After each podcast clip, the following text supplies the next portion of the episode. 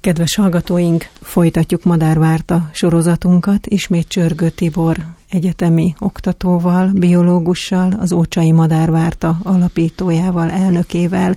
Szeretettel köszöntelek, Tibor. Köszönöm a meghívást. A mai madarunk egy pinty. Ezek a pintyek nagyon szép madarak. Nekem nagy kedvencem ez a pingyféle, nagyon szép narancsárga színe van a hímnek, és november legvégén jött hozzám először táplálkozni a talajra, nem is az etetőre. Ő a fenyőpingy. Mit lehet róla elmondani? Hát a pingyfélék jellemzően nagyon tarka, színes madarak, de ő ebben a csapatban is a színesebbek közé tartozik. Különösen a hím. Nagyon-nagyon látványos, fekete, rozsdaszínű, vöröses árnyalatok mozognak rajta. A hím itt is ugye színesebb, mondjuk így, de különösen tavasszal, mert hogy ugye ezeknek a madaraknak a nász ruhája az kopással alakul ki. Tehát amikor megtörténik a vedés, akkor minden kis tollnak a végén van egy kis barnás árnyalat. Ez a tollvég kopik le, és így tavasz végére lesz hát csillogóan fekete, acélos fényű a hímeknek a feje. Például a tojóké nem messzienő, nekük ugye egyszerű barnás fejük van. Tehát nagyon különbözik a két ivar, a hímek azok nagyon kontrasztos, nagyon színes madarak, a tojók azok kicsit egyszerűbbek, de az ő színezetük is még a pingyfévők között is a tarkábbak közé tartozik. Csapatosan mozognak, azt figyeltem meg. Csapatban is élnek, tehát költési időszakban is együtt szeretnek lenni? Költési időszakban ők is territoriálisak, mint minden pingyféle, vagy általában azt mondom, hogy a madaraknak a többsége, de ez ilyen, amikor itt, itt csapatban látjuk őket, ez ne tévesszem meg, mert ezek telelő madarak. Itt ugye a territorialitásnak már nincs szerepe. Tavasszal ugye az a lényeg, hogy a hím akkora területet foglaljon, amely van annyi kaja, hogy föl tudja nevelni rajta a fiókáit. Tehát tudja eltetni a tojót, a fiókákat, tehát eltartja a családot. Ezek északi madarak, magas északnak a madarai, esik a hó, onnan többsége eljön. Amikor bejönnek egy ilyen délebi területre, ott az a lényeg, hogy legyen kaja. Most a több szem többet át elv alapján, ha csapatba vagyok, akkor könnyebb megtalálni a táplálékot. Tehát ezt a csapatot úgy lehet elképzelni, hogy sok ezres csapat is lehet egy-egy helyen, ahol van megfelelő ellátottságú hely, van ennivaló, akkor ott ezek óriási ezres csapatokba is, akár több fajból álló csapatba. Tehát az ebben a csapatban ott vannak az erdei pintyek, ott lehetnek kendrikék, tengericek, mert hogy nagyjából ugyanazt teszik. Csupa pinty. Tehát azért szeretnek a pintyek együtt lenni, mert ugyanazt teszik.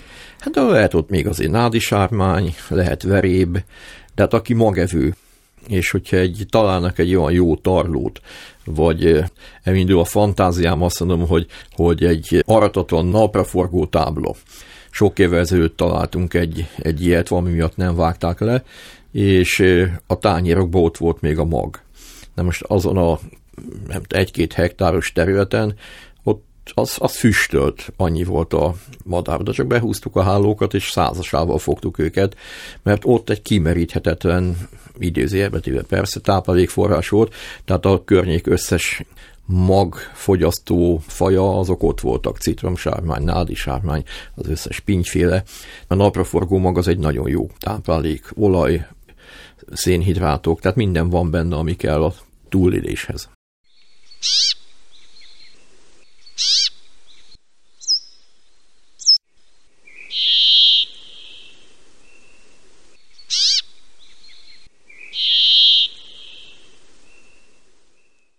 Azt mondtad, hogy északról jön honnan? Oroszország, vagy ő is inkább Lengyelországból? Ami tőlünk északabbra esik, úgy mondanám.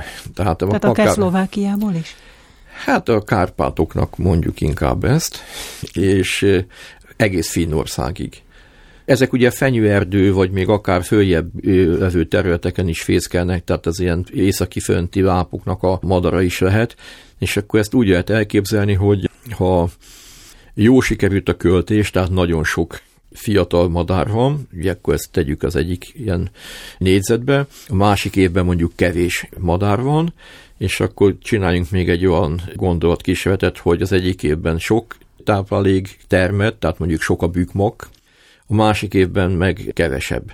És ezt még lehet módosítani azzal, hogy mekkora hó esetre. Hiába termett sok bükmak, hogyha nagyon magas a hótakaró, akkor ugye nem fér hozzá, akkor tulajdonképpen olyan, mintha kevés termett volna, tehát mennyihez fér hozzá. És hogyha ezt a kis kétszer-kettes mintázatot megnézzük, akkor azt mondjuk, hogy nagyon jó sikerült a költés, de nincs vagy nem hozzáférhető a mag, na akkor indul az invázió. Akkor jelenik meg mondjuk itt a Kárpát-medencében több millió ebből a fajból. A másik végletem meg azt mondjuk, hogy sok kaja termet, de a költés meg nem sikerült túl jól, akkor meg nem jönnek le. Ezért van az, hogy a különböző évek egymás utánságban kiszámíthatatlanul, de vannak olyan évek, hogy egyáltalán nem is látszik, vagy hát egy-kettő fenyőpintja látszik telente, és van olyan, hogy több millió van a Kárpát-medencében.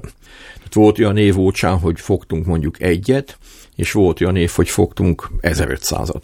Tehát nagyon szélsőséges a létszám ingadozása, attól függően, hogy fönn a költő területén mi a helyzet. Több ezret gyűrűztél már, de emlékszel -e még, hogy mikor láttad az első fenyőpintyet életedben? Fú, fú, napra pontosan már nem tudom megmondani, de hát biztos, hogy több mint 50 éve, hát én lassan 70 vagyok, és középiskolás korom óta madarászom, tehát nem tudom megmondani, hogy mikor láttam az elsőt, de hát valamelyik első télen, amikor elkezdtem forgatni a fejemet. Védett-e és mennyire veszélyeztetett az állománya? Hát mondjuk úgy, hogy minden madár védett, mert ugye vagy természetvédelmi törvény alatt áll, vagy vadászati törvény alatt.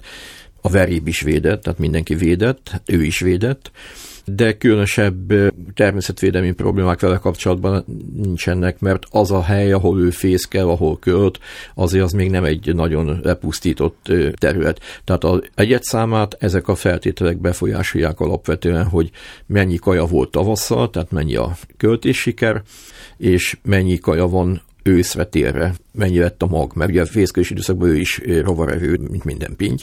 Tehát, hogyha sok kaja volt, sokan lesznek, és hogyha ezt eltartja az északi bükmagtermés, akkor, akkor nem is jönnek el. Ha nem tartja el, akkor meg elejönnek, és akkor mi élvezhetjük a látványunkat, mert csodálatos szépek.